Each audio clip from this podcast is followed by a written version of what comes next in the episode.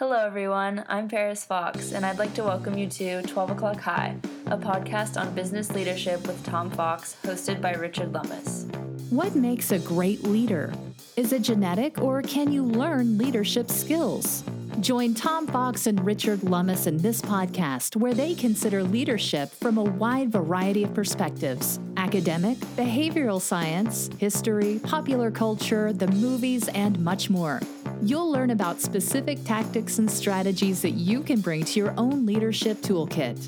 12 O'Clock High is a production of the Compliance Podcast Network. Hello, everyone. This is Tom Fox back again for another episode, and today I have with me Allison Van Hooser.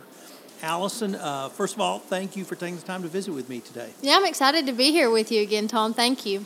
Allison, we are actually recording live in Houston, Texas. What are you in Houston for today? I'm in Houston for the National Speakers Association Winter Conference where we're talking all about sales. How do we get to know our clients better? How do we get to understand their needs better so that we can help them fix their problems?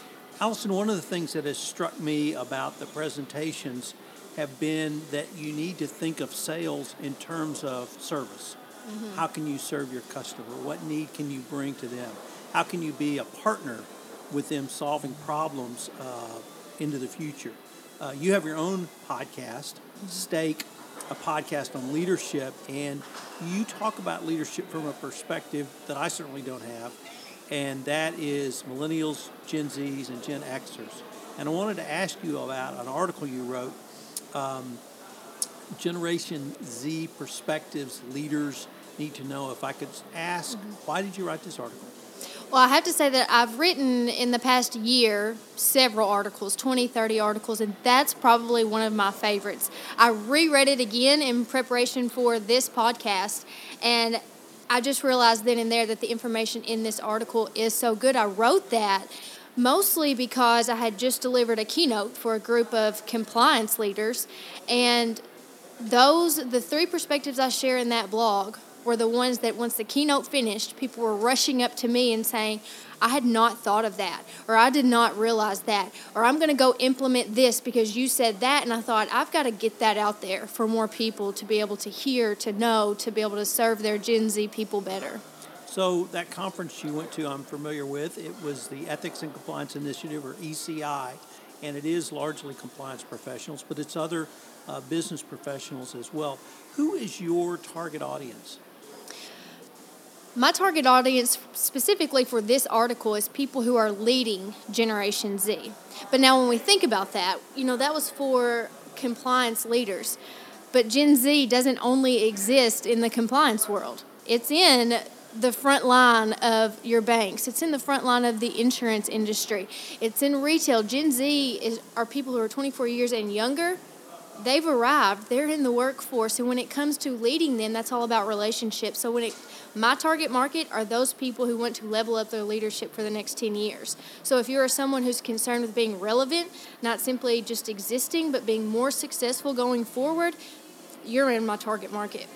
So, what is the difference in Gen Z leadership and leadership from my generation, which is the baby boomer generation?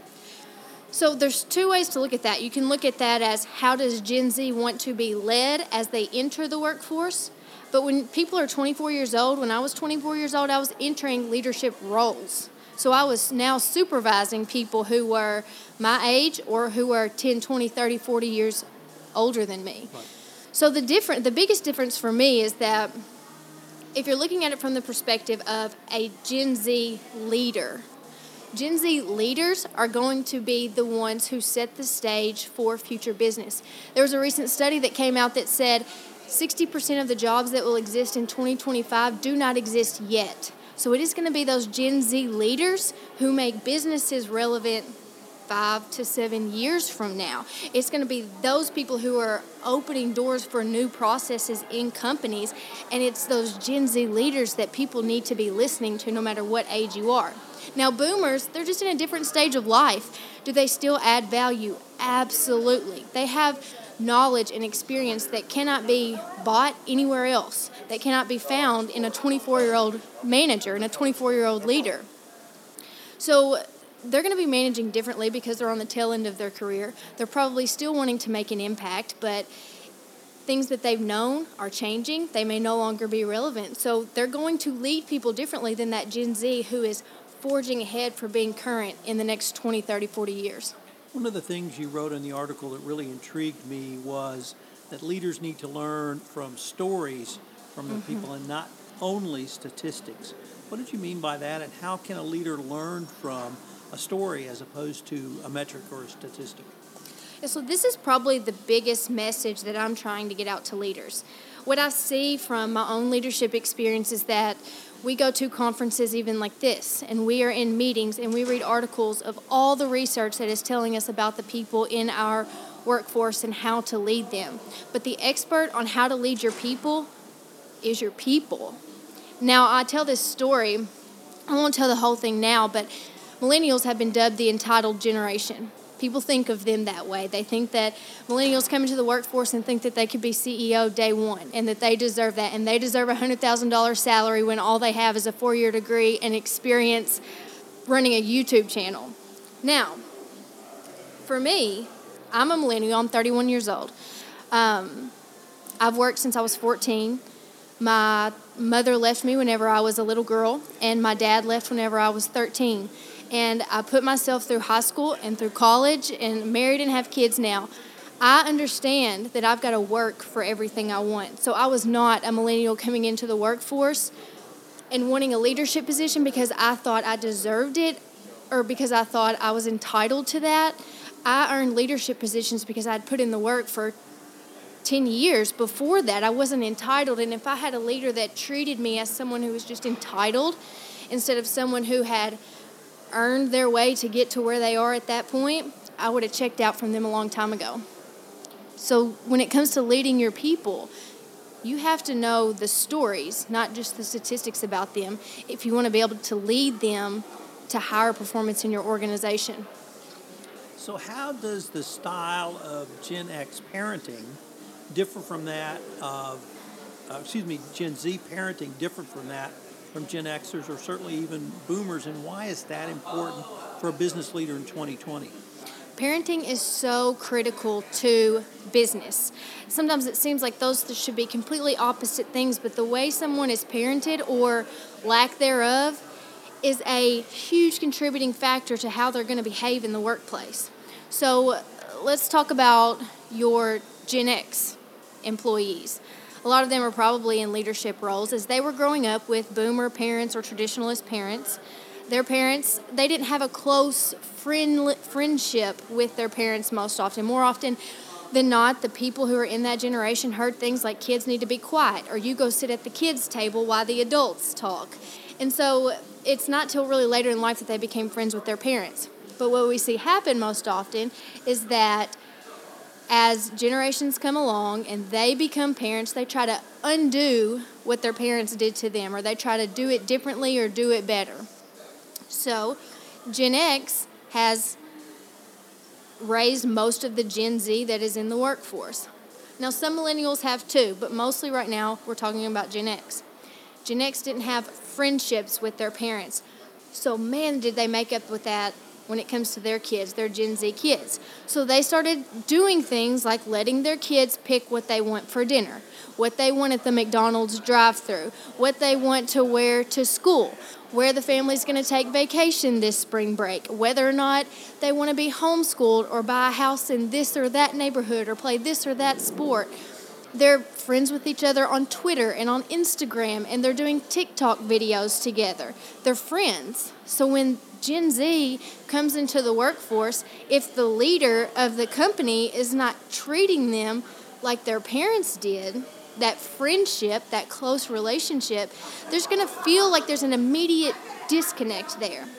And when it comes to Gen Z, they're not an entitled generation, but they are a generation with more options than ever. They can be millionaires from their bedrooms.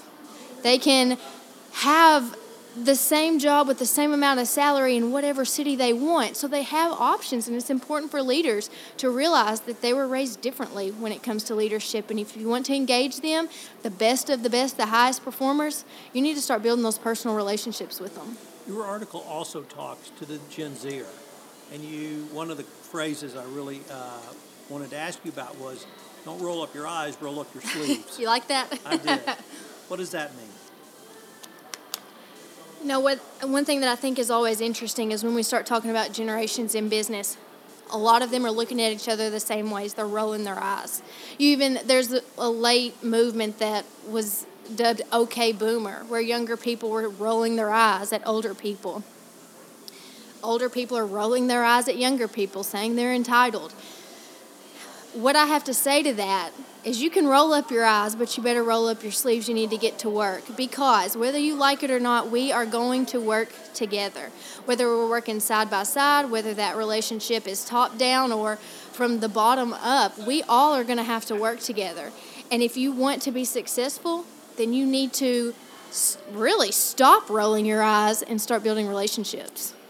One of the key uh, components of uh, any leadership position is communication. Mm-hmm. And why is connecting so quickly important in any type of communication now? really goes back to what we just spoke about about people have options there's just a lot of places people can go and people want to work with people they like people they trust and if they don't find it with you then they're going to go find it with, from someone else especially your high performers they have options. And, you know, I think about this. I didn't talk about this in the article, but let's say your Gen Z people have applied for a bunch of jobs and you've just hired them into your company. So they've been on their computer for the past three months typing in a certain job title. What's going to happen is for the next several months, they're going to start seeing those jobs that are opening up continue to pop up on their LinkedIn, continue to pop up in their email inbox. And so while you, as their leader, are getting to know them in those first 30, 60, 90 days, I mean, if you're not checking the boxes and building that relationship and solidifying that, they have options literally being pushed in front of their face in their phone daily. It's so important that you build that connection fast because they have options. Why are you so passionate about leadership? I love leadership because leadership is the way to transform not only business but lives. And whether you're leading yourself, whether you're leading your family, whether you're leading your coworkers or your employees, you have the power to make a difference in this world. And I think that more and more people, whether you are at the later stage of your life or you're just starting out, more and more people want to leave their mark. And you do that by getting serious about leadership. Alison, if uh, someone wanted to find out more information about yourself, your consulting practice, your keynote speaking, uh, I'm going to talk about your podcast, so I'll, do that. Okay. Uh, where would they go to find out more information? Sure. Uh, vanhooser.com, V A N H O O S C R.com. We have lots of information. All my contact information is there. The uh, Alison is on the Compliance Podcast Network with Stake, uh, Leadership on Podcast, and it's a, a really interesting way uh, and a perspective that uh, none of the other podcasters on my network have. So I wanted to thank you for uh, starting your podcast and coming on the Compliance Podcast Network. Thanks so much uh, for this podcast today. Cool. Thank you, Tom. This is Paris Fox again. We hope you enjoyed this episode of 12 O'Clock High, a podcast on business leadership with Tom Fox. If you enjoyed the show, please go to iTunes and rate the podcast. Thank you for listening. This podcast is a part of the C Suite Radio Network. For more top business podcasts, visit c-suiteradio.com.